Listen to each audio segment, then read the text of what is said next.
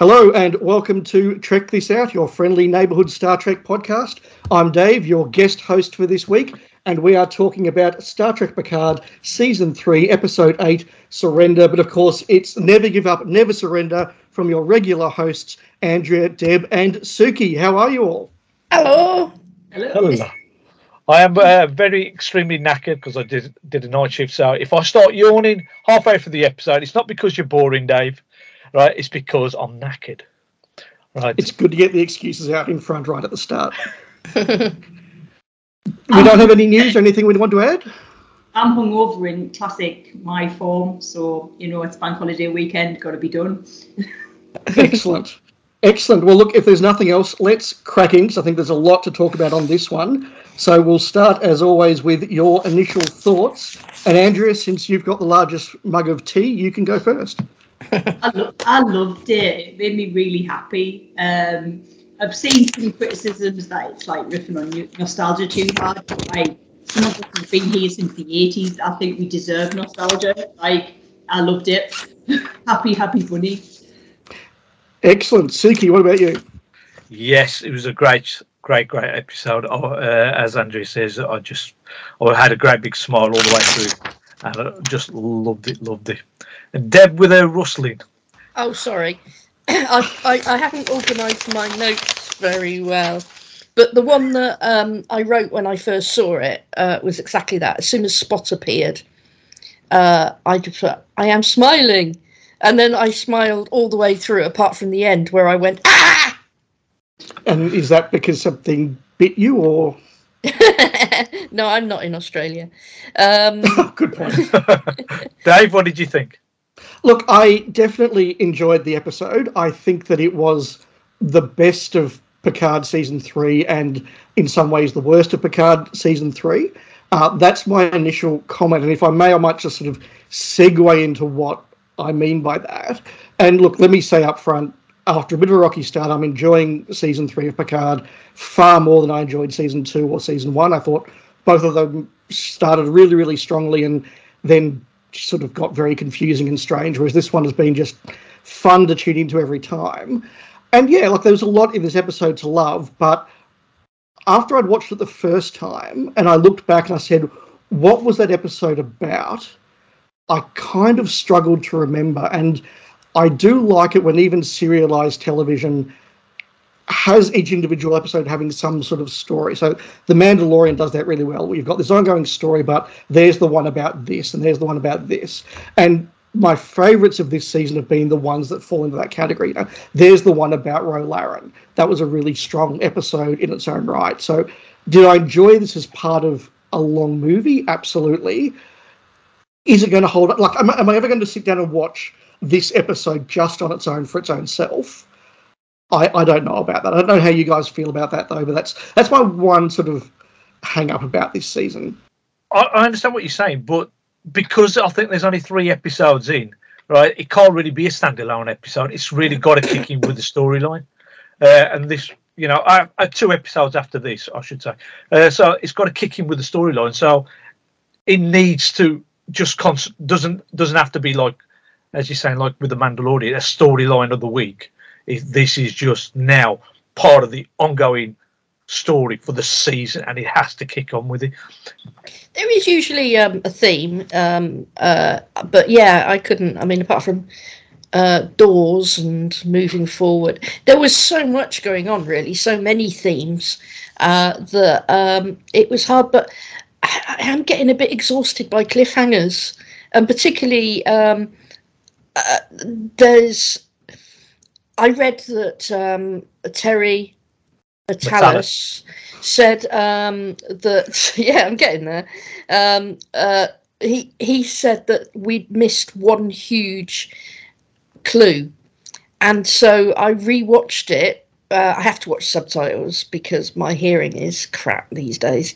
Um, and um, I watched every you know every single word, and it was just I mean it's great, but it's like watching Sherlock Holmes, really, isn't it? You're looking for every single clue. It's fantastic, but exhausting um, as well. Trying to work out, and there's so many red herrings that you can find a clue, but you never know what it what it is Well, well look, I was gonna, just going to say let, let's let's dive into the end. A very good place to start and talk about that cliffhanger. So I think that's what everybody's talking about. Um, I was sort of thinking that there are really two ways they could do that cliffhanger. And as it was getting towards the end of the episode, I was thinking which which approach is it going to be? It's either going to be they open the door and we see a thing we all recognise, and that's what we're all talking about for the week, or they do what they did, which is you know, cut the moment they open the door. So I've got thoughts about what that means for what is going to be on the other side. But yeah, let, let's sort of talk about that and clues and, and the like. So Andrea. So I felt like th- this was a bit of an odd one, and the, we've kind of Troi's been brought into the story now um, to like use those abilities, and I felt like Troi got used a bit like doing the Spock thing, and it felt more like a mind meld than anything we've seen Troi do before, because it was always about sort of general vague feelings and like like just that sort of more wider empathy. But now it's like I'm going to delve in your mind and see what you're thinking, and it really did feel like you're going to do what Spock normally does because we need this for the story, which I thought was Yeah. slightly odd. Um, it, it, you know, the powers seemed a bit Marvel, but like, let's just roll with it. Um, so I, I really don't remember Troi being able to kind of dip into people's minds like that. That's it feels like a bit of a new thing to me. Um, So Deanna Troi, original accent last heard in Star Trek Generations. Uh, Shell's got Shell's got more Cockney as as, as time seems to have gone on. She, she, Um, she's got more Marina Sirtis as time has gone on. she, she probably is Jack's real mum. Yeah, and she was probably running the school. Uh, she was the one that taught Jack's accent. the thing there with the um, how she's now going into Jack's mind is it because Jack's letting her with his abilities? Uh, Deanna never had these sort of abilities. She had these vague uh, uh, feelings and stuff like that. She knew what was going on with people.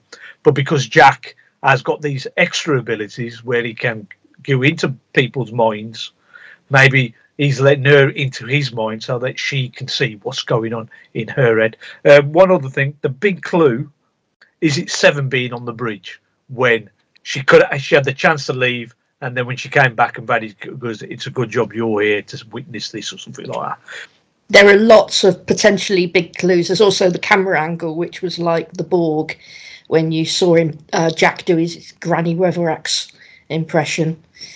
But with Deanna, um, I think it was Izzy said a few weeks ago that she's being the damsel in distress again, and I thought this episode, I thought, great, she's actually having a strong role, and um, and and making a, a big difference. But really, when you think about it, so there's something dark and ancient um, on the on the ship that's to do with Jack, and it it was clearly um, scary. Uh, at the same time, they've downloaded um, from the they know what it is that they were looking, which was the pari- parietal lobe, which is Parietal Also- lobe. yeah, which is also where the Borg bits were hidden. Um, apparently, I, I don't trust Terry Matalas not to be leading us astray. Um, but with all that going on, they're going to find out what's going on. But no, Deanna decides that she's going to open this door and unleash this big, scary um, for the final two episodes. It's not very sensible, really. Um, and I really want Deanna to be the super duper hero on this. Uh, look, I'll agree with the point you made about Deanna, but I think if we're doing next gen nostalgia, having Deanna Troi underused is the like correct and nostalgic way to use it. So may, maybe that was a deliberate deliberate thing. But yeah, I, I was looking for clues as well about Jack, and the thing that I really picked up, particularly when I watched this again today in ahead of the podcast, is how much Vadic seems to know. So she says very clearly she knows what's going on.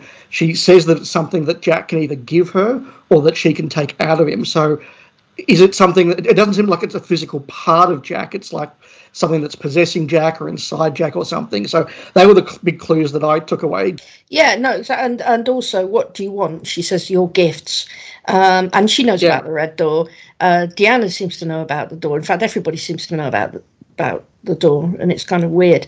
Uh, the other thing which um, Terry Matalas said is is about the voice that it's Gates. He didn't say that it was um, uh, crushed um, Beverly. He said it was Gates and that he thinks it's his mum. But whenever anyone else talks about it, they say voices. But this is one voice that sounds like his mum. The other thing which came up um, less so over. The, I, I saying I have been looking for every single clip. Is Red Jack as well, um, which we may come back to. And so I watched that original Trek episode, which was hilarious, very hilarious. And that one of the main characters was um, the guy who voiced Piglet, which kind of was really distracting. So you had Piglet with a knife. It was quite cute. Yeah, no, just just to pick up on what you said, I also made that note that we hear the voices, and one of them very clearly was Gates McFadden, and that is one of the things that thinks leads me to think that maybe it is the Pah-wraiths because they did appear to people in the voices of people that are important to other people. They didn't have their own thing, so that that could be a clue. But there's other things that make me think it's not, um, particularly the fact that presumably the opening of episode nine is going to be the opening of the door, and if what having had that cliffhanger, if what is behind the door, we all go, huh? Then it's not going to work. And how how do you show a Pah-wraith at the other end unless it's Gul Dukat or something, Suky? Now, I just want to mention that I did say it was Beverly's voice a few episodes ago, so I want some more points for that. right, uh, and this time I also seem to think there was um, Jean-Luc uh, Picard's voice on there as well. I'm sure there was a snippet of that right at the end, just before uh, Beverly's voice came on. So I think it just seems to be voices that uh, people uh, he's recognised or or or he knows, I should say, that seem to be using the um, uh, seem to be in his head. But uh, yeah, be the red door. If it's difficult because uh, you know it's only two episodes and it needs this to be a proper, you know, defining moment of the season, possibly a big bad returning, uh, and you needed to really hit home. So I'm hoping, as Dave says, it's not somebody that you just go, "What? Uh, what? Why are they coming back for? What? What? Who? What, what sort of an enemy is this?" Right? And or, or, is it, or is it I was going to say, is it going to be a, an Empire Strikes Back type thing where he sees himself? Oh, yes. Yes, you could be there. You Could be right there.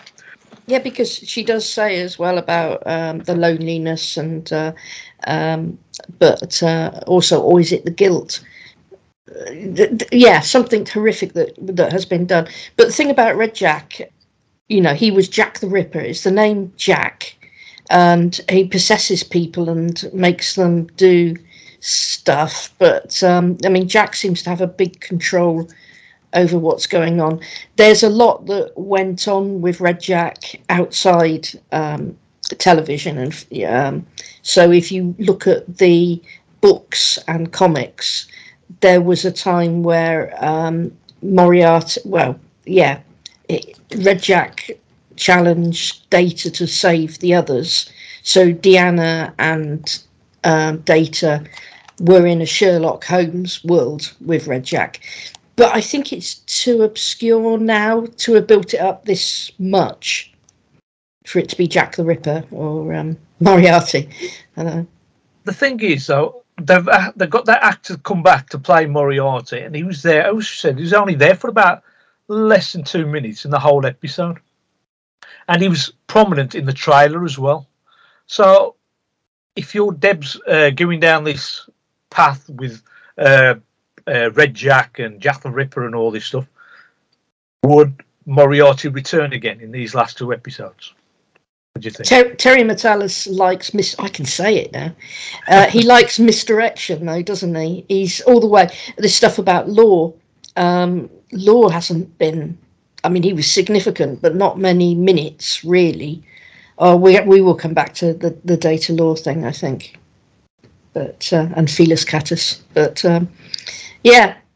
What did what did we all think of the the, the data Lore moment? I, I, I look. I thought it was a really lovely moment. I think that it's good that they've just finally given up on the idea that Brent Spiner can play data in the 1990s anymore because he's now 70 something, I think, and they found a really good way to do that. Um, I will say I was very disappointed as they started the whole Mindscape thing and the whole nostalgia thing, I thought this is how Denise Crosby comes back. This is how we get our Denise Crosby cameo. She's going to be a memory. She's going to come back. And then when they he pulled out the little thing from um uh, her funeral, I thought, okay, they're not doing that. that. That's that's a real shame. And what could have been a really nice, oh, there's the uh, Lieutenant Yar, um, you know, funeral thing. I was disappointed because I was like, they could have had the real Lieutenant Yar, so that was a shame. But it was it was nice, Andrea. I kind of felt the same, like it was an opportunity for sort of to be some little cameo at least. Um, and I think it would have been, you know, it was just a, a small nod to the character, um, but actually, like in that sort of context, we could have seen her for real, which I think is a bit of a missed opportunity. Um, what I did think of it is um, I thought of the naked now, and obviously, you know, he, he sort of thought of someone he's lost, but also it's like Tasha Yar, like Data's only shag. Possible yeah. only shag. Know? well, he did know that he was fully functional in every way. I, I, I, think that in First Contact, when the Borg Queen asks how long it's been, the amount of time he says does imply that the last one was the Naked Now. So at least he's had none between the Naked Now and First Contact. oh, poor lad. I, I, think it was sweet that it was uh, Tasha on in Little Hologram because it was that moment in the funeral, and also the fact that we led to find out that he kept that little hologram. Um, that is, it's the memory. The memory. It was quite beautiful, really. I think if it had actually been um, Diane Crosby, it would have been a bit too distracting. But it was just sweet and and perfect, and and the whole idea that data was made by his memories. But when Spot appeared, um, that was when I started beaming really, and um, and the way that he Spot in a way taught me how to love, and also notice because it was the memories which changed Lore. Uh, Lore didn't um, get rid of the cat. Spot he kept Spot and was being quite. He was stroking Spot, so it was Spot that changed Lore. So Spot saves the day, hero. The whole thing with um, data uh, and law in that little dreamscape that they had, and they're just passing data's just passing the memories across. I think it was beautifully done. Uh, just bringing back all these little uh, moments in his life. As you said, we had the Sherlock Holmes pipe, we had the tricorder, Tasha, a pack of cards to signify all the poker games, and with them finally we had Spot, uh, which is great, just lovely seeing all these little moments. And but the thing was, I just didn't understand what was actually going on until he explained it at the end. But why was Data suddenly just handing them over? Uh, I didn't realise that he'd already figured it out very early on. But if Lore is supposed to be the same sort of equal that Data is, why didn't he figure out that he might end up being consumed by the memories? Um, so a couple of points on that. I'm, i must admit, I'm a bit surprised you didn't see it coming because I just thought, like, I know where this is going to go. Like, they're not killing Data again because they've already done it like seven times in the series so far. Um, but I think I think it was a nice nod back to Descent Part Two because there was that sort of moment where Data has to kill Lore and then has to um, you know deactivate him and say goodbye to him. But but you ask why does it work? It's because Lore's always had contempt for Data. He's always thought that he was superior to Data, so it wouldn't occur to him that Data's going to outwit him or outplay him, or that Data has a better understanding of emotions than Lore does, because Lore, Lore's always sort of thought that Data was just this imperfect copy. I think Data's experiences as well has made him learn, as and it's made him who he is. Um, so that's made him smarter in a way. But he hasn't killed Lore. I think Lore has changed, and uh, the fact that he can do contractions and uh, have humour is that Lore I mean, I mean, if we do see data again, it will be interesting to see whether there's a dark side of data now, or whether whether there is still that competing, or whether he's just embraced. Oh, if he had to live with Lore's memories, though, oh, that does open a, a, a big door, doesn't it? Really. I think he has killed Data. Uh, he has killed Lore. Data has because it's that finality of the the two uh, the words that they say at the end, where uh, Data goes goodbye, brother, and then Lore himself turns uh, yeah. says goodbye, brother. So Lore has gone. Maybe he's the elements that made up Lore are now incorporated into data, but uh, the actual uh, person, the creature, the the the soul that was Lore has gone. Yeah, I think that's that's probably right. Yes. So I think I, I, I've, I've liked and enjoyed quite a lot of slightly surreal television. So I never try to understand too much what's going on in those scenes. I just kind of let them wash over us a little bit. Because I think if you try to unpick that and make it uh, have any sort of science, then uh, it- it's nonsense in it. But it worked. I think it worked really well. I think visually it was done quite well. Um, and I think that thing about the sort of using contractions in speech, I'd never really thought about it. But actually, when, when you look at those scripts, that is the thing that makes him sound not human.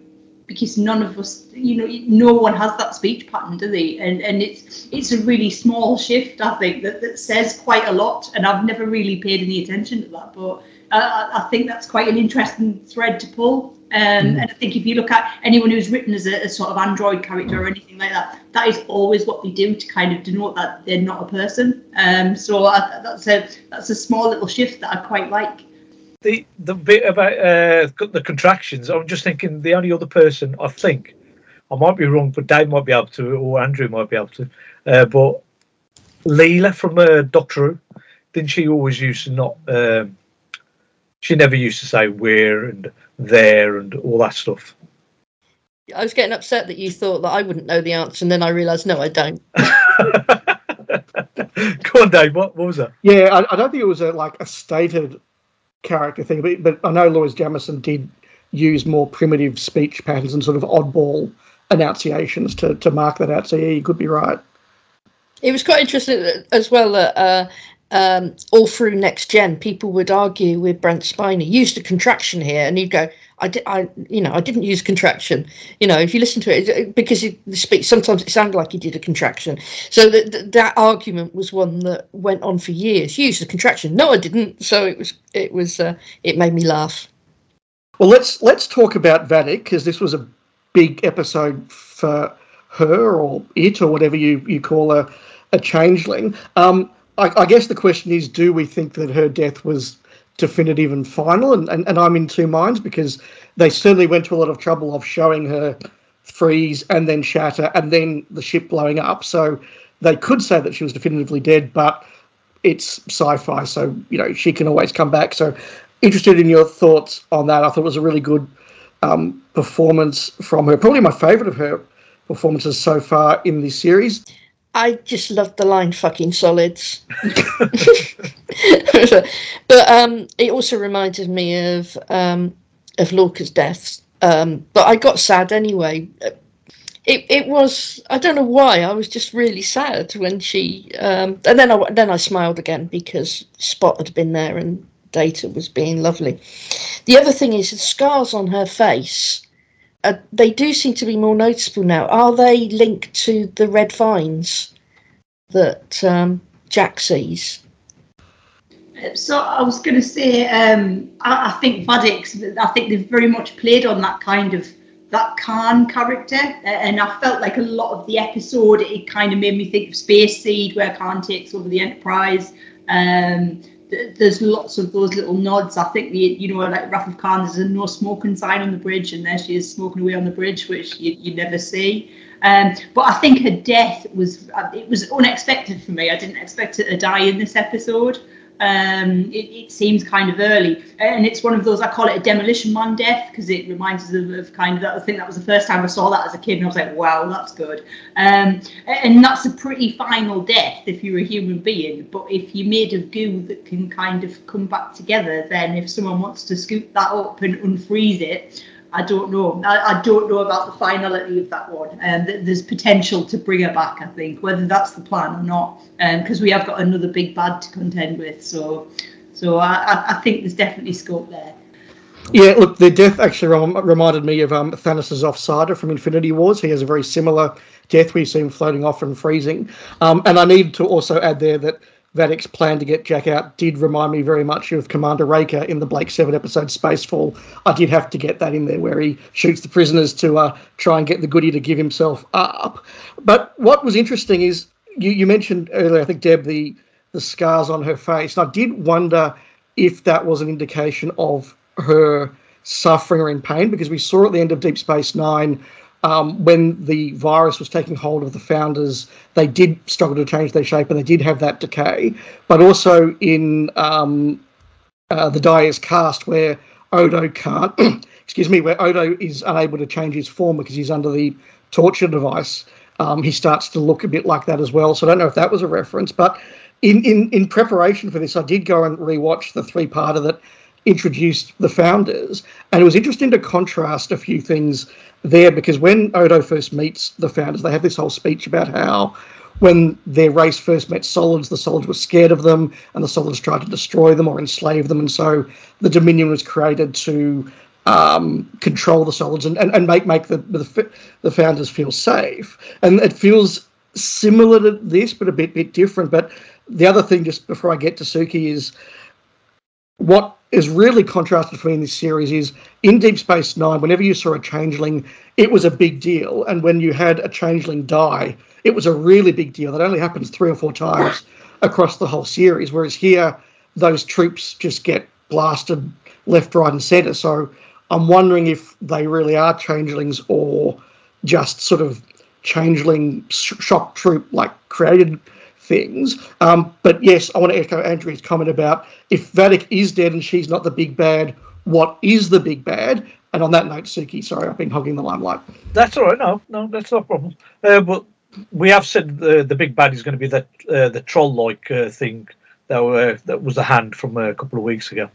yeah, um, but, but, but but what is it? I guess is my question. The the star of the whole series has been the Swively chairs, but particularly in the one on the bridge. And I'm glad Vadic didn't nick it. I just want to go around the room and just get a definitive yes or no. Do you think Vadic is dead? Yes or no, Andrea? I think for the purposes of this series, I'm going to say yes. Suky? Oh, yeah, she's gone. She has been obliterated. Uh, not only is she floating around in space, her ship's destroyed. There's no, nothing else around there to be able to possibly pick up that goo. Uh, so, yeah, she's gone. Well, unless somebody's got an infinite improbability drive. Uh, Deb. I am just loving all these references. Yes, but I think Andrea's answer is is yeah. is spot on. But I just yes, I'm just loving Blake Seven Hitchhiker's references. Um, I'm going to have to listen to uh, this podcast again and tick off all the references that you're doing. It's brilliant.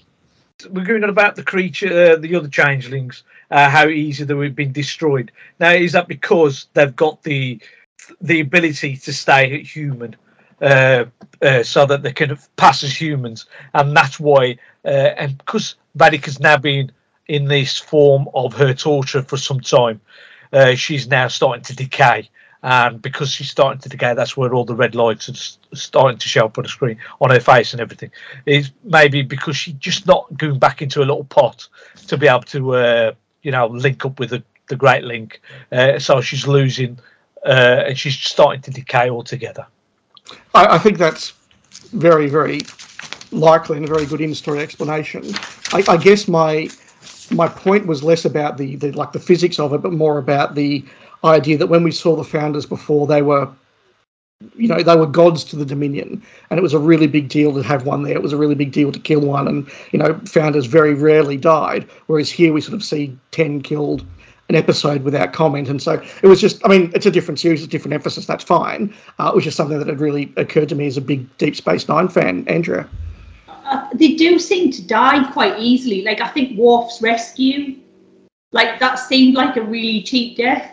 Uh, and, and I do know what you're saying there. And it's like, I don't know why that would kill someone who can shift their shape. So uh, there is, a, I, I'm guessing it's for sort of plot plot expediency rather than any sort of major reveal. But but yeah, they, they, they do seem to have quite cheap deaths, I think. When Worf rescues Deanna and uh, Riker, yeah, you're right, straight through the heart and they die. Is this again going back to the fact that they they might try um, trying to replicate the human physiology, and they've got all these organs in them, and because Riker uh, Worf puts that blade through the heart, it stops them, disables them for a for a moment or so for him to pull out his phaser, then to disintegrate him. The same when uh, Raffi's going around with her uh, two blades in the corridor, killing all these um, uh, changelings that are attacking her. She's n- not actually killing them, killing them. I think she's just disabling them and then Worf's coming along with his uh, disintegrator gun and just getting rid of the uh, the bodies. I, think that's absolutely right. I, I certainly took that concept of they weren't being killed by being stabbed; they were just being disabled, and that's why they were making the point of going around and shooting the bodies and blowing up the bodies afterwards. But but listening to this conversation makes me wonder if there's been a fairly significant misdirection. And when we find out what the big troll head thing actually was, we'll find out that these weren't actually founders or changelings in the way that we think of them at all. And there's like a whole different thing going on here. Like, are they are they clones? Are they different species? Are they something else that's going on? That's going to link into why they need the, the Picard's body and all the rest of it. So yeah, I don't know if, if maybe we're missing a really big clue there and just being petty about it. I I don't know. But you mentioned the the Worf. Sorry, you mentioned the Worf Riker Troi scene. I think we need to highlight that because that was a really good, fun scene. I think the three characters there were just absolutely spot on. It was a really nice moment. Um, but I did like the fact that we got the reference to Imzadi uh, because the Imzadi novel is one of my favourite Trek novels. So it was good to have that in there. But also the fact that we just got, I think, the, for the first time ever, this acknowledgement that Deanna went from having a two-year relationship with Worf to just off-screen suddenly marrying or, or you know being engaged to Riker between movies, and this sort of acknowledgement where uh, I, I think Riker was a little bit like, "Hang on, Worf, you know, do you still have feelings for my wife?" And it's the first time we've ever seen it acknowledged that the Deanna just changed her love life completely off screen, unless you read Imzadi too. So I never really bought into the whole like Deanna Worf relationship. It, it seemed to like appear from nowhere, and like it always felt a little bit awkward to me. Like they needed to like write a little like love subplot, and they just picked those two out of the hat.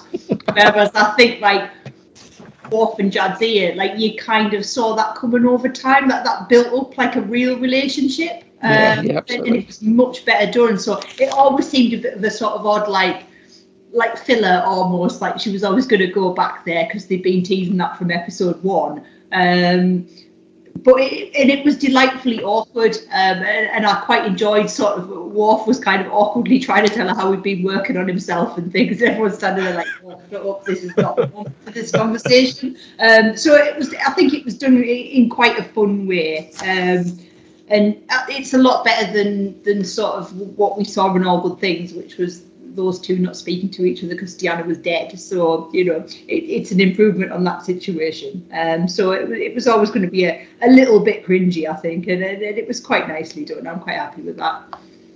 as as you guys have said, that those scenes between the three of them when he rescues them, absolutely brilliant. Made me smile, made me chuckle, and I just loved the awkward nature of uh, Riker standing there listening to these two former lovers uh, talking, basically. And I thought that was great. But then Worf had another great uh, little um line a bit later on, where they're all, which was another magical moment, really, for all us old t- uh, next gen uh, uh, fans uh, having all seven characters around the air table.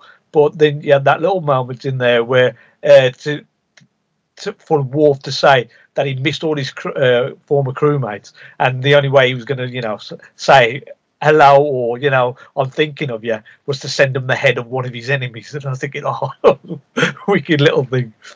It was passive aggressive though, so he couldn't. Andrea. I, I think the other kind of big reveal is that apparently Riker's good in bed but bad at pizza, um, which is the way around you want it. But I, I'm sceptical. I think he likes himself far too much to be good in bed. I think it would be all about Riker. I think he'd be enthusiastic, but I think it would be all about Will. I'd, I'd concur with that. That, actually, I just remember there's something in that scene where Riker and Deanna are talking, and they're, they're, they says he says, "Did we do the right thing by passing on a compromise code?" Now, compromise code was not mentioned at all during the whole of this episode, so they've gone and done something which will come into play for the final two episodes. Oh, Deb shaking her head at me. No, it was. Um, that's how they knew that it was Riker last episode. The code that came through was um, uh, a special code that showed that they were uh, captive. It was mentioned. Oh, yes. Minus a point. Oh uh, no, no, no, no! Not minus a point. We'll just give you a point, which will take you up to one, One. point. Um, yeah, I mean, it was just it was lovely to see everybody sat around the table. Apparently, uh, Michael Dorn had said that he wasn't going to acknowledge data. Everybody else was really um, chuffed to see uh, data back in. He was like, he decided that he, uh, that Worf would, uh, well, that that date is dead. This is a different one, and and not really be that impressed. Um, but um, it was a it was a magical moment. It had to be, but um, but what about Seven? And Shaw, it is their ship. I mean, if they just completely taken over, I mean, uh, I think I don't know if it was Terry Matalas or um, the Shaw actor. Mm, I think it was Terry Met- uh, who said, So, well, where's Sean again? Uh, They're at a funeral for a lost colleague, you heartless soul, or something but uh, um, yeah, it's kind of it's kind of weird. So, uh, justice for Shaw despite uh, the name thing, which doubtlessly we'll mention. Uh, oh, look, I was just going to say on that scene, I think that that was the scene where we all stopped pretending this was a TV show and a work of narrative fiction and just said, this is the moment all the fans want. We get to see all of that crew minus Pulaski and Denise Crosby and Wil Wheaton back. And look, it was a lovely moment. I, I, I wasn't quite as enamored as some fans have been. I've seen some fans saying that they started weeping and all the rest of it because there was a part of me that looked at them and said they are a lot older than I remember, and therefore I'm a lot older than I was when I watched it. So it, it did make me feel my mortality a bit. But look, I, I think it was a lovely scene, and it made no sense in the narrative. But if ever you're going to do that, this was the time to just say who cares and do that. So I think we did want to see that kind of magnificent seven sitting around that table, like, like the old days. Um, and I think what was interesting was sort of watching it with a, a, fairly casual viewer of Star Trek. Um, you know, someone who hasn't seen Deep Space Nine, hasn't seen Voyager, hasn't seen Enterprise, has seen sort of half of Discovery, like so a really, really casual viewer who was literally choked up, like like, oh my god, like more than me. I was like, I was fine. And it was like, are you okay? He's like, no, I'm not okay. So I think for kind of, I think there's that Trekkie response to it. But I think for a lot of people who maybe just just watched it as a kid, like I can see like that, that a lot of people that's going to have a quite a wide appeal. I think I think that scene needed to be there. Um, but I was was interested for just like even a casual viewer was quite like, oh god, it's like the old days. So so that was quite nice. I think, uh, to be honest, I think not just the Magnificent Seven. I think there's a Magnificent Eight there because I'm pretty sure Wil Wheaton was probably just standing outside in his traveller garb. Right? He could just stand, you know, because he could travel anywhere, and he was there in spirit. He might have even turned himself invisible. He might have been sitting in one of the chairs at the back, and nobody noticed. He was in yeah. the swivelly chair. The swivelly chair. Well, they were all swivelly chairs, weren't they? Can I can I move us on to Jack, who's been one of my favourite things about this series, and I think he'll be good at pizza and very good at other things, but we won't go into that too much. Um, it was interesting to see his reaction to everything in this episode. He was very desperate to tell us that he's never changed into anything and that he's not a changeling. He was very clear in saying that he's known he was different going back to his childhood, whether that's a uh, an allegory for something else. I don't know. I'm not going to go down that path necessarily, but it was interesting to see his reaction. It was interesting to see him save the day. You know, um, and and Picard actually didn't save the day. In fact, Picard himself didn't contribute much to this episode at all. So I, I, I like that. I liked him. I was a little bit uncertain about Beverly's reaction when Jack starts talking about I've got these superpowers and everything, and I was expecting a real sort of stressed mum thing, and particularly given that Beverly's already had one child turn into a super being and bugger off into the universe, and now he's saying I might be about to, about to do the same thing, and she just sort of switched to doctor rather than mum and started scanning him and doing all that. So I don't know if that's a good or a bad thing for the character, but it was something I noticed. But um, yeah, I'd like Jack in this. I can, I can understand her switching straight from uh, mom to doctor because she doesn't know what's going on and she ain't going to just start asking all, uh, questions that she ain't going to possibly get the answer to. So she's going to revert back to what she can do, which is going to be pull out her tricorder or medical kit and start scanning to see if there's anything wrong with him. And uh, straight away she finds out there isn't actually anything wrong with him at all, but it's got to be something else. Um, yeah, so I, I can. And going back to Jack, he, he has been great all season. Uh, Andrea's been calling him Space Eggsy for, and he's been great in that role all season. Uh, and I think he was the the the bit that stood out this this time around in this episode is him pleading with his mum and dad to say, "Look, I am different, and I, I need you to understand that I'm still me, sort of me, but there is still something going on." And both of them didn't disbelieve him. They immediately said, "What can we do? What can we help?" And they also let him do his plan as well. Whereas before it was a case of don't get yourself caught, they'll do this because this will play into their plan, into the changelings plan. But this time he says, "Look, I can do this," and he, he lets uh, they let him do what he has to do, which was like control that crewman, and then a bit later on walk onto the bridge with that device. Uh, so they trust him to be able to use his abilities and what uh, he's done in the past to be able to, uh, you know, basically make sure he's okay. So yeah, Jack has been Jack has been great all season. The actor's been great. Ed Speleers' been uh, fantastic all season. Yeah. If there's no follow ups on that, let's move to Jack's alleged father, Picard. Um, it was interesting in this episode that Picard didn't have a lot to do, but that's okay. It's a it's it's a series that may have his name on it, but it is an ensemble series, and he doesn't have to be the hero every time. But we did get that whole thing where Raffi had found Picard's original body. Now, at first when I watched this, I thought it's really weird that they've now blown up that body so the changelings can't do anything with it. But rewatching it, is my understanding correct? They've already taken away from that body the things they want. Deb, you're not nodding.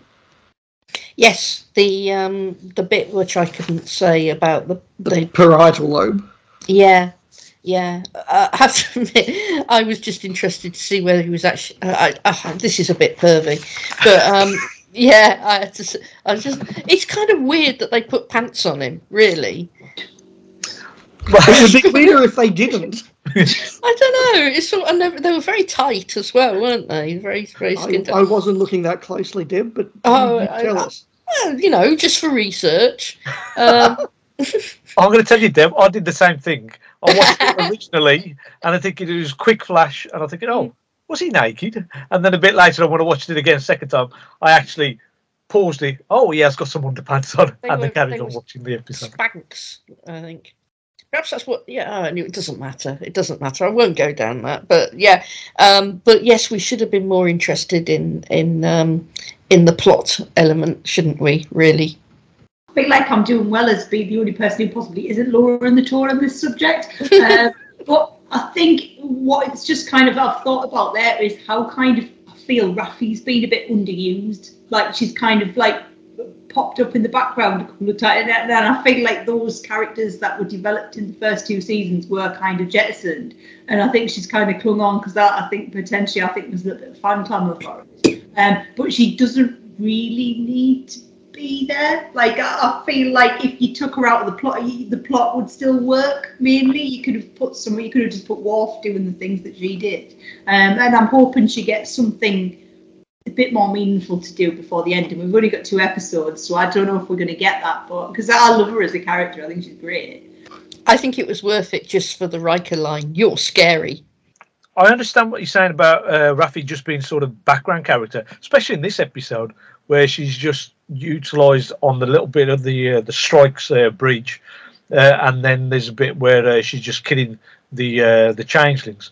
But I think it's the interactions that she has with Worf to give her something uh, for Worf to be able to be a, a character that stands out a bit more rather than him just walking around doing all these things and grunting and maybe just standing in the background being quiet. He needed somebody to interact with, and that was Raffi. And they, they do have that banter between the pair of them, especially. Uh, I mean, they've, they've got a familiarity with themselves as well because there's there's that bit where he walks on with Deanna and Riker onto wherever Raffi was, and he goes and he goes Rafaela, and she goes, yeah, it's me, and he doesn't even question it, and just they carry on right? So they, they've now got that familiarity, and he's also able to uh, critique uh, fighting skills while it's the uh, you know while being around killing changes at the same time, right? So yeah, they I just loved uh, that bit, but yeah, Raffi was underused uh, these uh, last few episodes. I feel like one of the best, like, are you a changeling challenges seems to be, do you like Chateau Picard? And nobody likes it. Like, what is wrong with this wine? Like, Ward thinks it's fine. Like, Geordi slagged it off as being too dry. Like, everyone's like, like Shaw turned his nose up. He was like, I'm not drinking that. It's like the Lambrini of space. Like, no one wants to drink it. People will drink it because it's their drink, but like, n- nobody likes it. Like, what's wrong with his vineyard? He's like, oh, no, no, it's everyone else's wrong. Like, I'm right. Like, yeah, I, I feel like taking the piss out of Chateau Picard seems to be like that means you're a human. Like if some people start saying mm, it was delicious, like then you think you're a person. Um, so I think maybe you need to go back to the drawing board and spend more time on his wine because nobody enjoys it. I think that with the wine, I think it's a name recognition that's keeping that going. You know, I'm going to have Picard's wine from Chateau Picard, right? So I'm going to have a bit of that wine. So I, it might taste like cat's piss, right? But I'm going to have some of that I'm gonna, because I've got a bottle from Chateau Picard. I was going to say apparently it's quite nice, and I'm partial to a red, so I, I would be interested to try it because obviously it does it does exist as a market and exercise. But apparently it's quite a nice wine, so they're not really advertising it very well in terms of merchandise there because it's not really making me think yeah, maybe I should buy that. But apparently it is quite tasty. Bitter Yeah. commenter learnt it's probably only on sale in America, like most of the CBS stuff at the moment. Are we ready to go around with final notes, or do we have another topic we need to cover?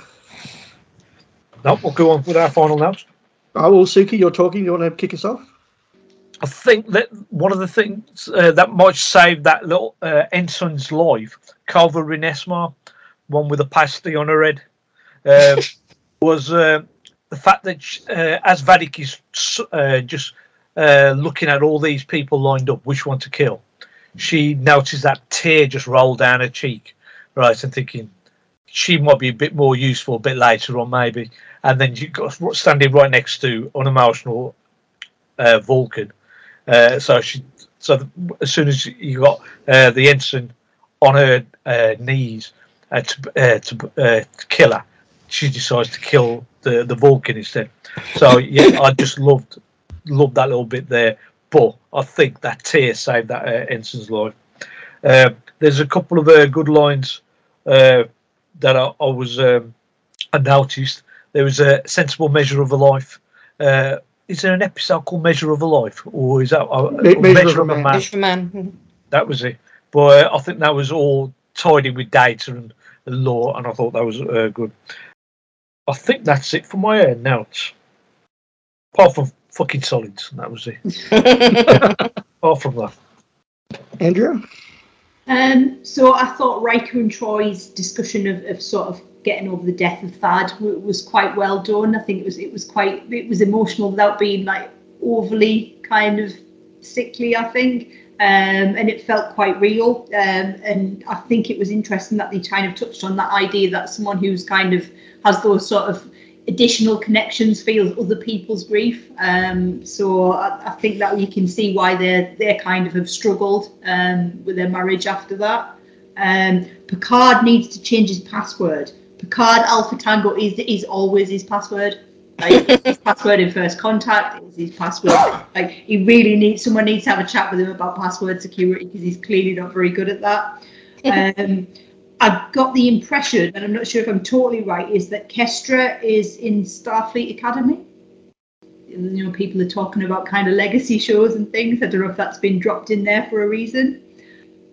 Little reference to Raktajino, which is a, a sort of DS9 throwback, but I really can't imagine that Klingon coffee is nice based on what Klingons eat. like I really, you know, you, you can't imagine that like bowl of wormy things like being on the menu at Starbucks. So uh, I'm I'm not sure about it. Everyone seems to like it, but I'm dubious as to whether or not that's tasty. Um, I was a bit sad that T'Veen got killed. Um, I thought that was it. If they're going to move forward with some more Titan stories, I would have quite liked to keep that character. I think that character was potentially quite interesting, and I think that's me done. Deb? Yay! Um, yes, the um, Picard uh, thing about his wine, but also the line from from Riker about the compromise code. Uh, yes, we we did the right thing. Doubtlessly, Jean Luc has a cunning plan ready now, and he has them all captive. And it, brilliant trap. And then they were there, yeah, all lined up on the bridge.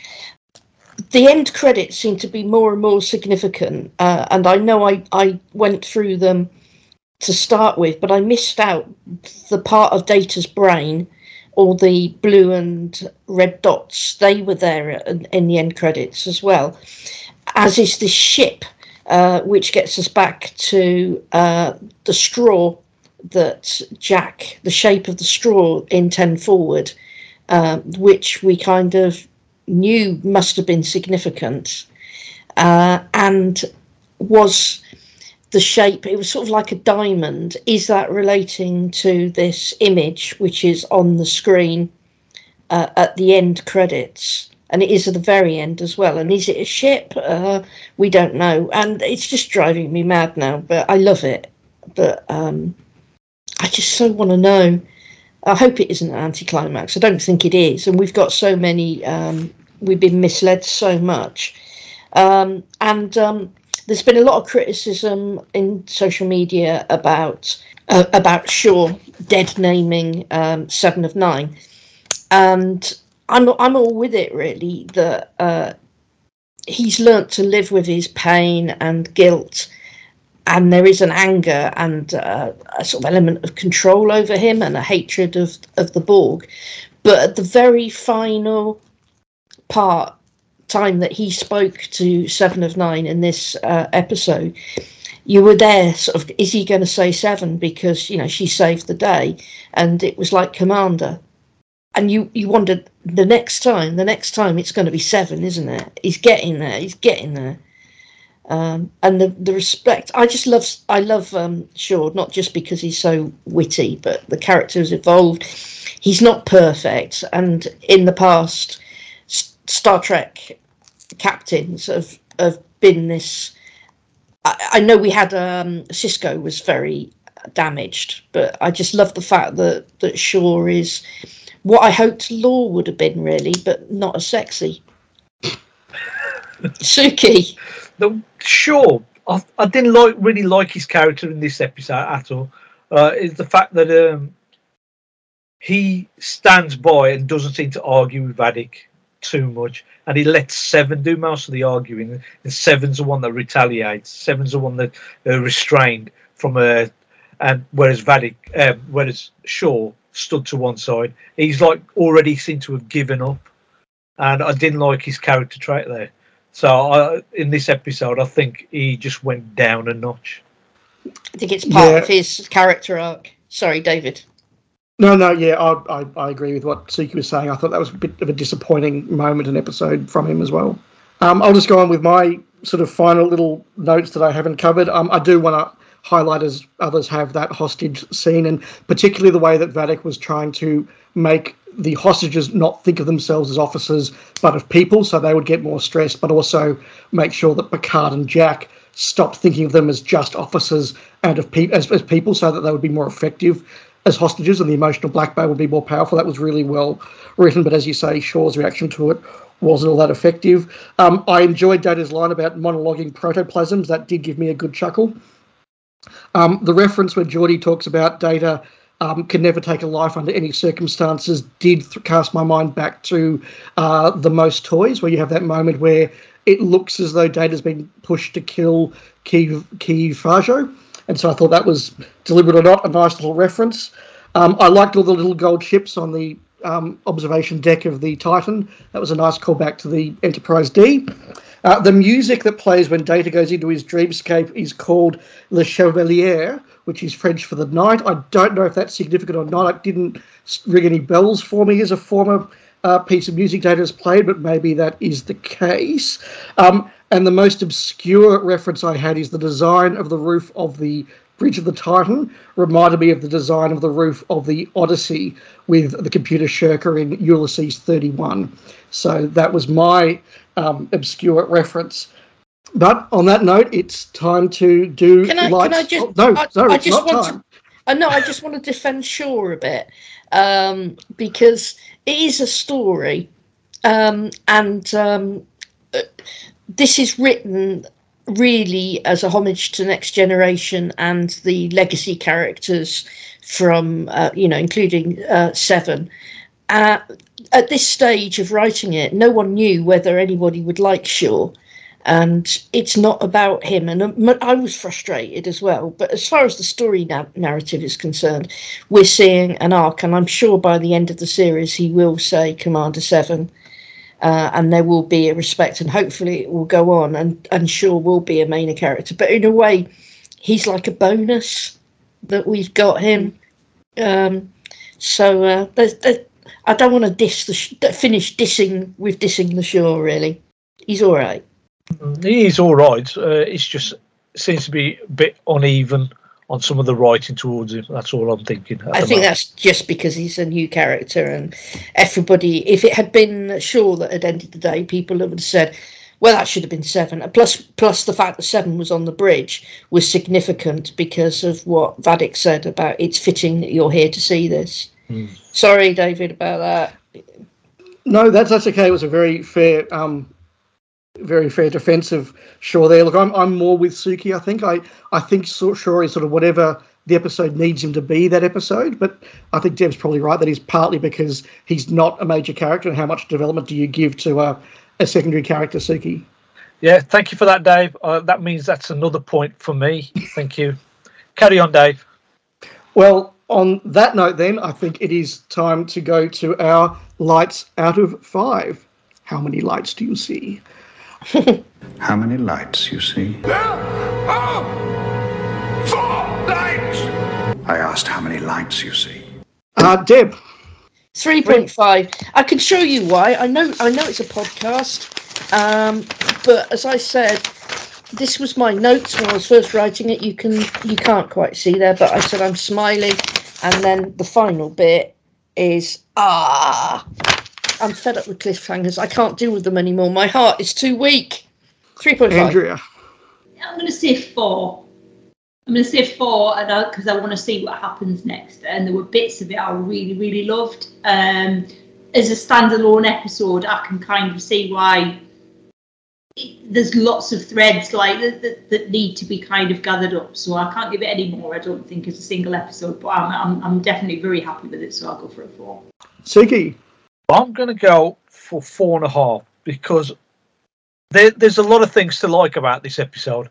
Uh, and the main thing that take, tips it from a four to a four and a half is the fact that we had the whole next gen crew uh, sitting at a table for the first time in how many years. And I just think that just a little bit tips it over from a four to a four and a half. How about you, Dave? Look, when I started this conversation, I'd written down it would sort of be in the low threes. But as I've talked it out with you guys, I've realised how many just fun and enjoyable bits were in it. I, I, I can't quite give it a four, so I'll go 3.9 recurring. this is going to be do nightmares to my my thing at the end of the season. On that note, we'll move to listeners' feedback.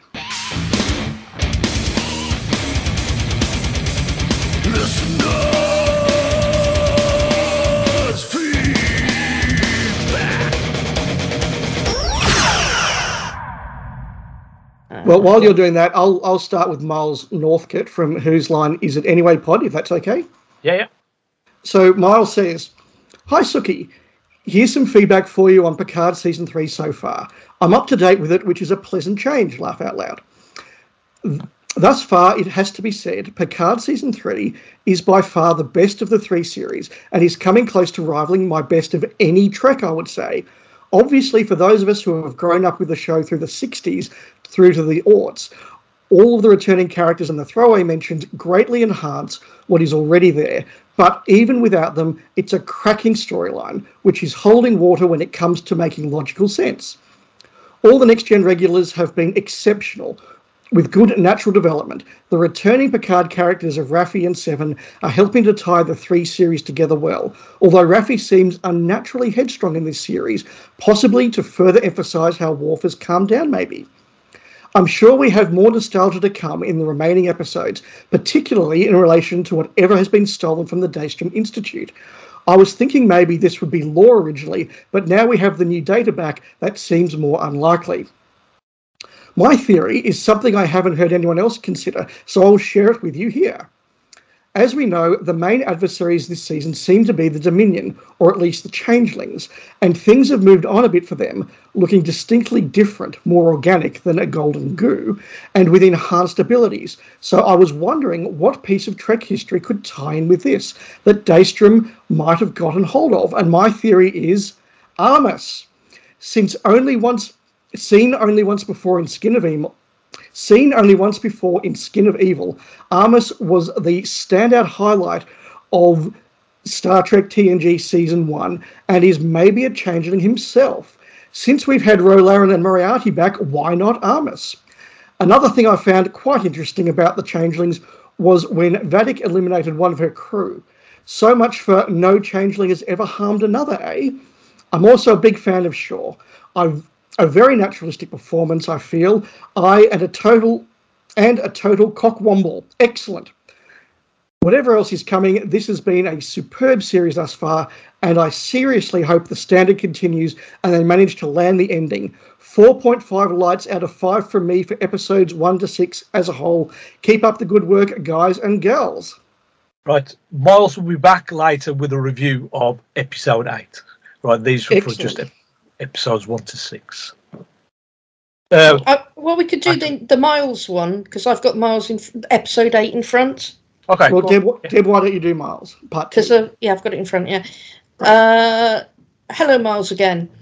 Uh, Surrender offers the latest enticing instalment of this remarkable series. In it, we see the reunion of the entire complement from Next Gen. It is truly an emotional and joyous moment.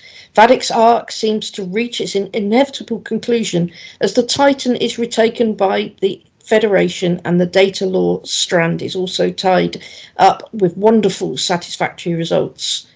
Data's message to the Titan, once he had vanquished and absorbed Lore, is genuinely funny and heartwarming. It was. As were the scenes where he bestows his memories upon his brother, for they are our memories too, and we delight in reliving them ourselves. Focus now turns on discovering exactly what is going on with Jack and why the changelings were so desperate to get hold of him, and exactly what it is that has been inside both he and Picard that is so significant. Having Deanna back with the old crew now gives the opportunity to utilize her empathic abilities and her skills as a counselor and leads us to another gripping cliffhanger as we stand on the precipice of the revelation of exactly what darkness is within or rather surrounds Jack. One thing seems certain, and that is that this darkness must be something which also returns from the franchise's past, be that changeling related, Borg related, Pah-wraith related, species 8472 related, or something else. My personal suspicions are that we can realistically discount the Pah-wraiths or and species 8472. For whilst we have had several Voyager references and even cameos, we have barely touched on DS9 aside from the obvious inclusion of this series' Big Bad. And it would seem a bit of a stretch to tie whatever has been masquerading as Irumodic syndrome within Picard and sub- subsequently Jack to the Bajoran gods and devils. And similarly, how can any connection to the wonderful spooky 8472 be tied to Picard? This leaves us with a Borg connection, and Vadic's comment at how appropriate it was that Seven should be present when Jack was seemingly about to give the answers, be given the answers, increases the chances of that being something to do with it. Also, with Picard having been assimilated previously, it leaves us with a connection that could explain how he came to have something within him that has subsequently been transferred genetically to Jack. All this talk of a great darkness still has me thinking this could somehow have a connection to Armus from Skin of Evil, and seeing Tasha again in this episode adds credence to this theory. Until the ball came along, there was no other threat that this next gen crew had faced that was as sinister and as evil as Armus. and being a creature able to change its form and exist in a gelatinous state surely suggests some possible connection to the changelings. One thing is for sure with just two episodes left, and with only the resolution of the Jack Picard Irumodics thread and the Changelings' plans for Frontier Day to now be revealed, we are due some big answers very soon. Along the way, we will see will we see Wesley, Janeway, or any other returning character from the second wave of Star Trek's assistants? Let's hope so, because this has been a wonderfully nostalgia fest, as well as being a beautifully sculptured series with excellent plotting, direction, acting, and production. I give this episode another solid 4.5 out of 5. Oh, 4.525 lights. The fifth one is flickering one, possibly near a red door. And my nomination for Red Shirt goes to Suky. Yes! For completely forgetting to include my last feedback in the previous episode of the podcast. What a muppet. Love you still, though, Suky. Miles. P.S. I hope it isn't coincidence that since we had Lindsay on Doctor Who's line a while back as guest, that she hasn't been on Trek This Out. I promise we didn't contaminate her or try to persuade her to give up her role on the podcast, and I sincerely hope she returns to the fold soon. Yes, so do we. Having said that, if Andrea or Deb want to join us at any point for some chat, they are more than welcome. I'm up for that. Yeah, two thumbs up from us. Thank you. Miles Miles's vote for red shirt doesn't count, so please carry on. Oh, Suky, do you want to do Jack's for us, please? Yeah, one second. Uh, so we got Jack and Jack says a bit shorter review this week. As on the plane back, someone has had a chest infection, and now all my friends and I who went on nursing chest infections. Oh, poor Jack. My many times grandchild could be Dr. Bashir, so I really need his care. Surrender is the name of the ending, the theme tune to 18th. Uh, is the name of the ending of the theme tune to the 18th Bond film, Tomorrow Never Dies. Fan communities and me largely prefer it to the main theme. That film stars Michelle Yeoh. Hmm. The codec is a bit Deus Ex Machina, bit convenient that admirals can t- just take over ships. Picard's done it twice now, but even though he's a lower rank, surely a very much alive Captain Liam Shaw can do it too, if only for the Titan A. When Mrs. Patterson um, executes T'Veen, it was generally creepy. I'm starting to not trust Vadic. She's a wrong'un. Mari- Marina Sirtis and Jonathan Frakes gives uh, give a great two-hander performance. It's only a few scenes, but enjoyable, and left me hoping for more of them. But how Worf enters this episode, I'll give five lights. Sidney says they need someone who can do 90 million separate functions a second. It's very convenient they have data. My friend and I have a bet on who Jack is. I agree with Mr. Davis. He's a par Jack, that is, not Mr. Davis or my friend. Love the Easter eggs, and we got uh, we got in Data's memory memories, and technically Denise Crosby is in Picard with this episode. Still, I'd enjoy her being as a full role, especially as Tasha or Sela. Uh, overall, I wouldn't go as far as to say Surrender is a skippable one, but I thought this week was a few shades weaker than the season as a whole. Having said that, I did swear a lot in anger when the episode ended on such a huge cliffhanger.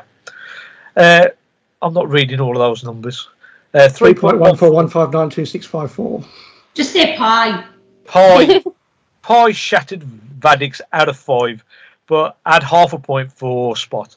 I Yeah. love cats. Uh, P.S. I absolutely love my time in Los Angeles. I took just over 1,100 photos. Currently, they exist on my Facebook, but if there's demand, I'll put them somewhere else. Especially the one where I'm inside the soundstage where Star Trek 5, Mr. Davis's favourite, and 6 was shot. I said a bit shorter. Please don't redshirt me. as I've uh, as I've now penetrated Paramount, I will tell them my displeasure at Denise Crosby, Wil Wheaton, and Diana Muldaur not being in the much touted reunion, especially Denise, as she saw a picture of an old cat of mine and loved the cat, Jezebel. Uh, Cheers for that, Jack. I hope you get better. Right, Yeah, thanks for that. J- I've, I lost the opportunity, by the way, uh, when we're talking about Spot, to go Felis catus is your taxonomic nomenclature and endothermic contributions by nature. Your visual olfactory and auditory senses contribute to your hunting skills and natural defences, etc. I do know it all because I'm a geek. I've got to be honest, that was as- about as clear as Suky's impression of you. My friends used to Classic. do it at parties. Classic. Uh, Andrea, can you do Darren Pickles, please? Yeah, so this episode was one of the best Star Trek episodes I've ever seen. It had quite a few punch the air moments in it, like the scene when the Changeling Guard was just about to take Deanna away from the prison cell and Worf arrived to save the day. It had very emotional scenes like the one between Geordi and Data again, and also when you see the TNG crew reunited around the conference table just like old times. I was surprised that Miss Patterson Vadic was dispatched so easily, but it was very satisfying when Seven said, Get off my bridge, and Vadic got sucked out into space and said, Fucking solids. I thought that Vadic was going to survive. Then they showed her freezing in the coldness of space, hitting the Shrike and smashing smithereens. I loved the scene when Data took back the ship. Talking of Data, Brent Spiner was amazing in the battle between the two brothers, Data and Lore. And it was a great twist when you think that Lore has won has won and then Data turns the tables and wins the battle for his body.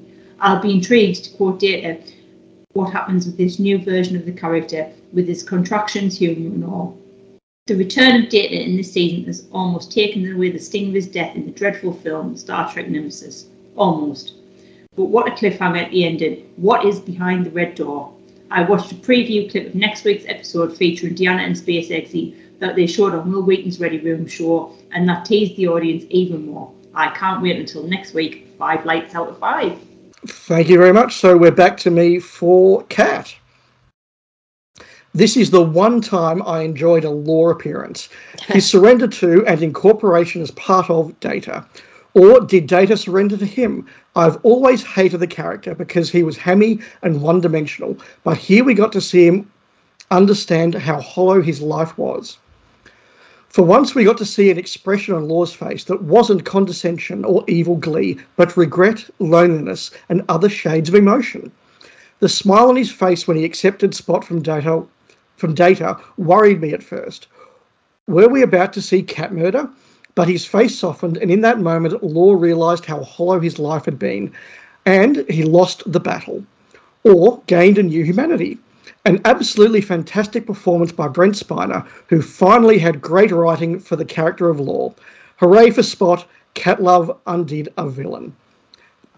Data and Geordi's conversation afterward made me very happy.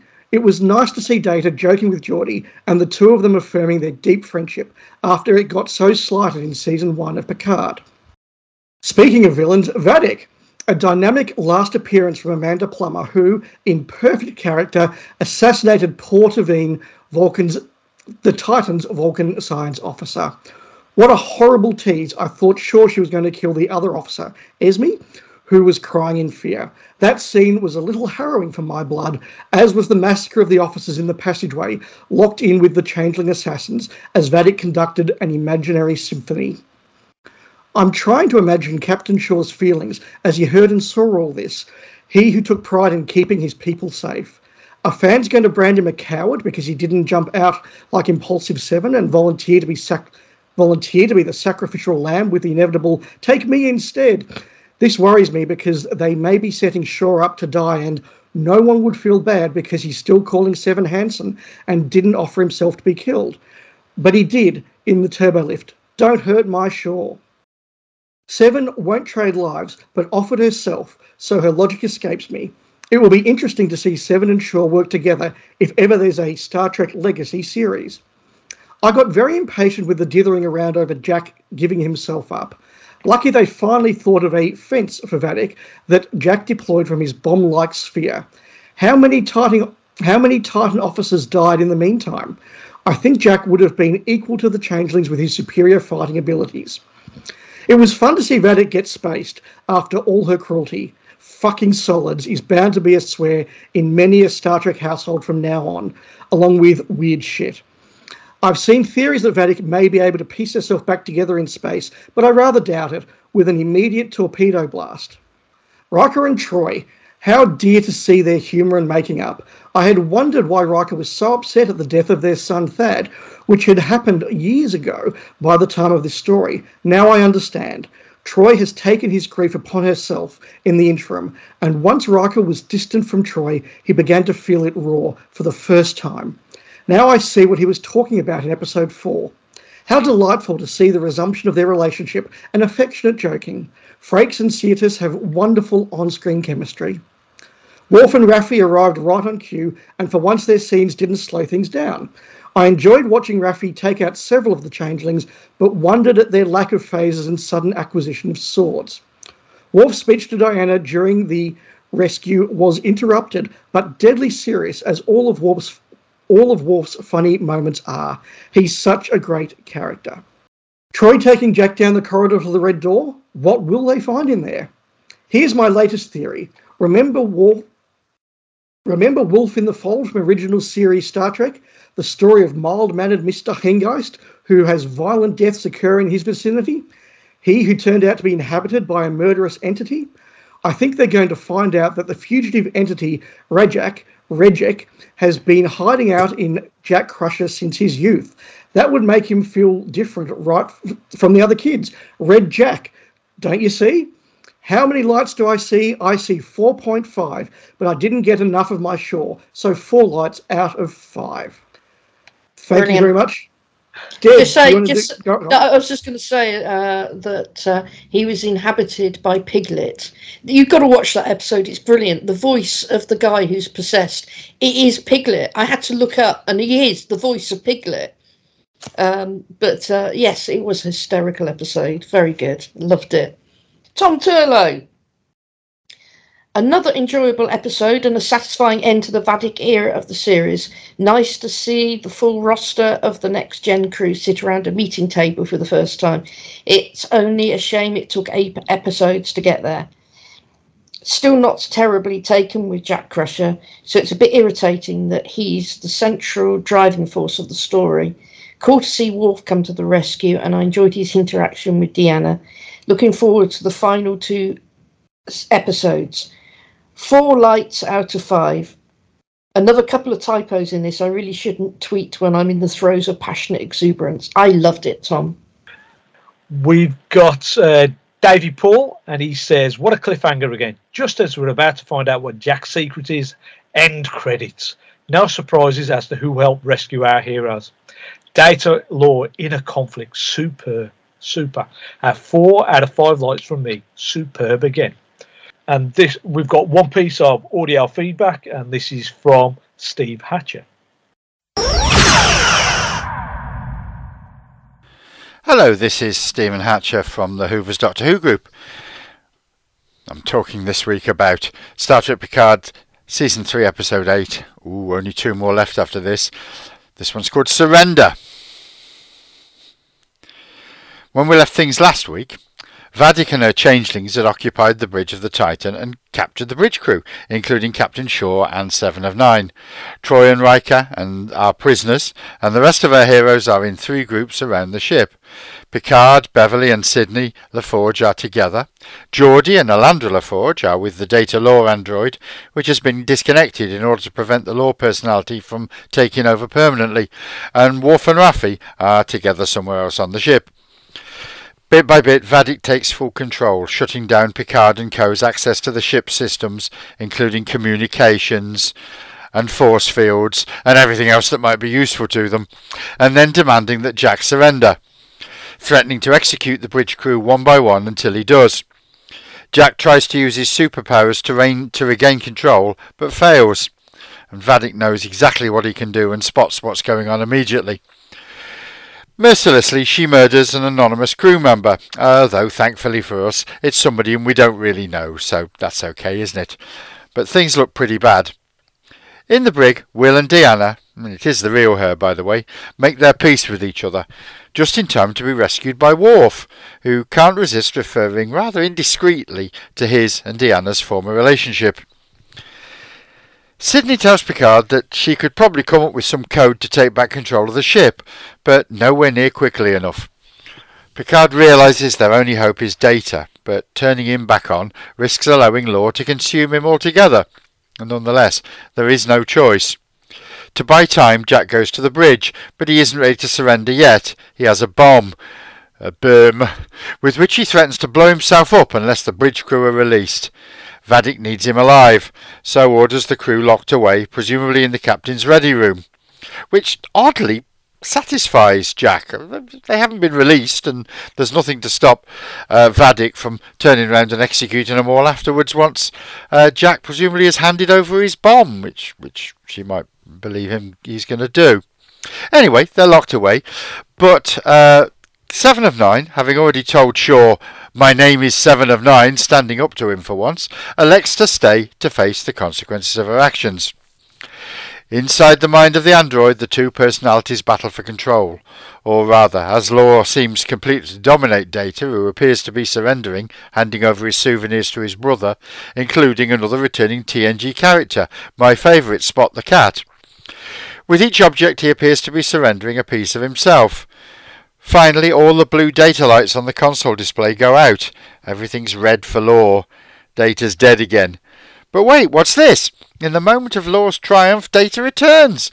By taking Data's memories, Lore has somehow become Data, and the two combine into a new version with Data's personality. To be honest, I'm not sure I liked this very much.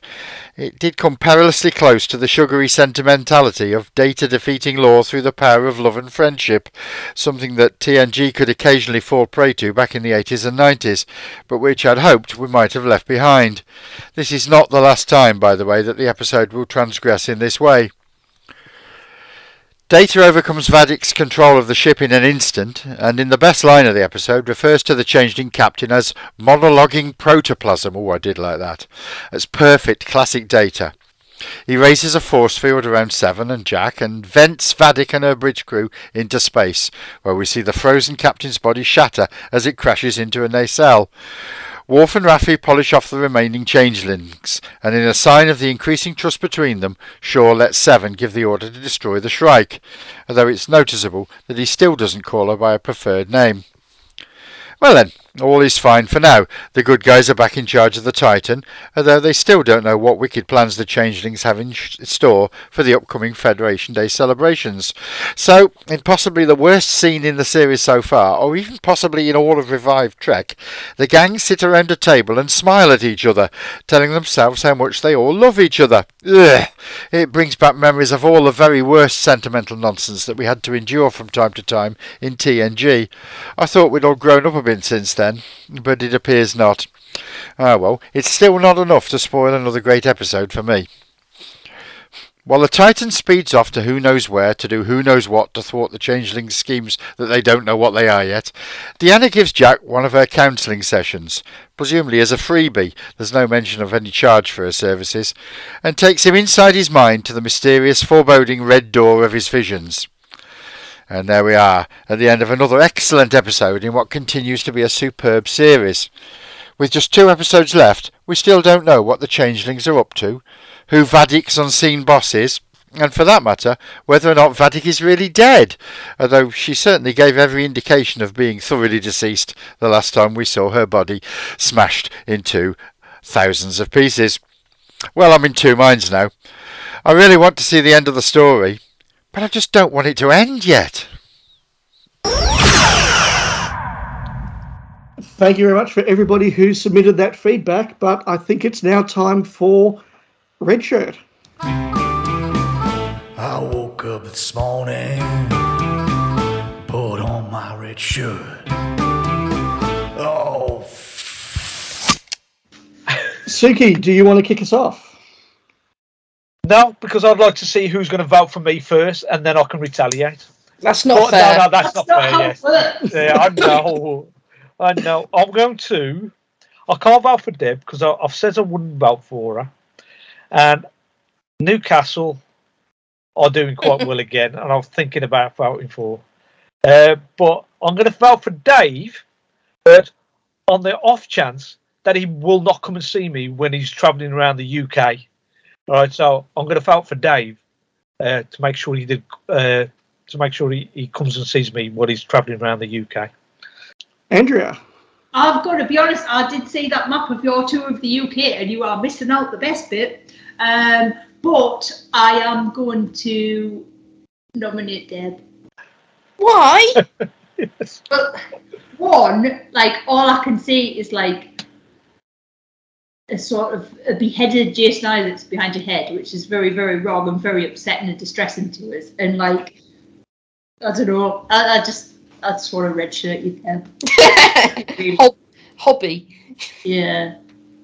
Uh, right, I'm going to redshirt Suky because he's getting way too smug. But I've always been smug. Yeah, that's true. I'm just learning more about you every day, Suky. Dave, you have the deciding vote. Well, I've been thinking very hard about this ever since you invited me on. And look, I've been researching different things you can redshirt people for. Um, my football team, Carlton, had a really good win, so I can't use that. I checked to see what my notional English footy team did, and they won. Sorry, they drew 4 4 with Hull City. I don't think any of you are associated with Hull, so I can't use Sunderland there. Um, so I am, So, yes, my, my Yeah. family's from Sunderland. All right, I okay. would change me red shirt to the Mackem, I'm sorry, but like, no. You've got if you've got Sunderland links, you have to redshirt the Geordie. That's a pretty good. That's a pretty good answer, actually. So I am going to go with my Sunderland roots, and I'm going to redshirt Andrea. Come on, now, you'd be disappointed. Have you, have you just changed your mind before the? Have Which- you which means that it's- mind? I've voted, but I'm regretting my life choices. Well, that that means it's a four-way tie, and I'm not sure what the precedent is there. But maybe we just all go on one big suicide mission. I think we all get blasted out into the cold of space and like have them demolition man deaths. There's just clones of us floating around. And then when somebody gloops us all back together again, we've all got bits of each other in each, you know, together. It's just a mangled mess. Well, that's a lovely mental image to finish on, Suky. Thank you for that. Um, thank you for having me on. It's been an absolute pleasure. How did you find us then, Dave? Oh, lots of lots of fun. I um, uh, you know, I'll, I'll I'll do the quick plug now and say that I've spoken on other podcasts on a lot of topics. So you can find me on the Doctor Who show or Spacefall, the Blake Seven podcast, or you can go back to the Goodies Pirate podcast. But I've never got to talk about Star Trek before, and it's been a lot of fun doing it. I I have got a bit of an idea to do a bit more of that as a little side project on the Doctor Who show, which I'll may let you know about later. But um. No, it's been really fun just to talk about Trek because I never get to do it. Anytime I can talk about Blake Seven, by the way, if you get any opportunities, I love Blake Seven. Excellent, excellent. been It's my favourite. It, it's awesome. It's what got me into uh, sci-fi in the first place. Yep, it's my absolute favourite. No, no offence to Trek or Who, but Blake Seven is is number one for me. Mm. I thought he was the goodies. Yeah, they're good too. I've, I've, I've, I've met some of the goodies as well. I've got their, uh, uh, yeah, deep. So yeah, I'm just I'm just getting it in now as to what me and Dave have got in common, so that in future, um, you know, make sure I don't get redshirted in the future either. It's Excellent. Well, hopefully that's a sign that you're going to have me on again one day. But um, unless there's anything else, thank you for having me on. Thank you everyone for listening, and set course for the Omicron Nebula. Thank you. Bye. Bye. Bye.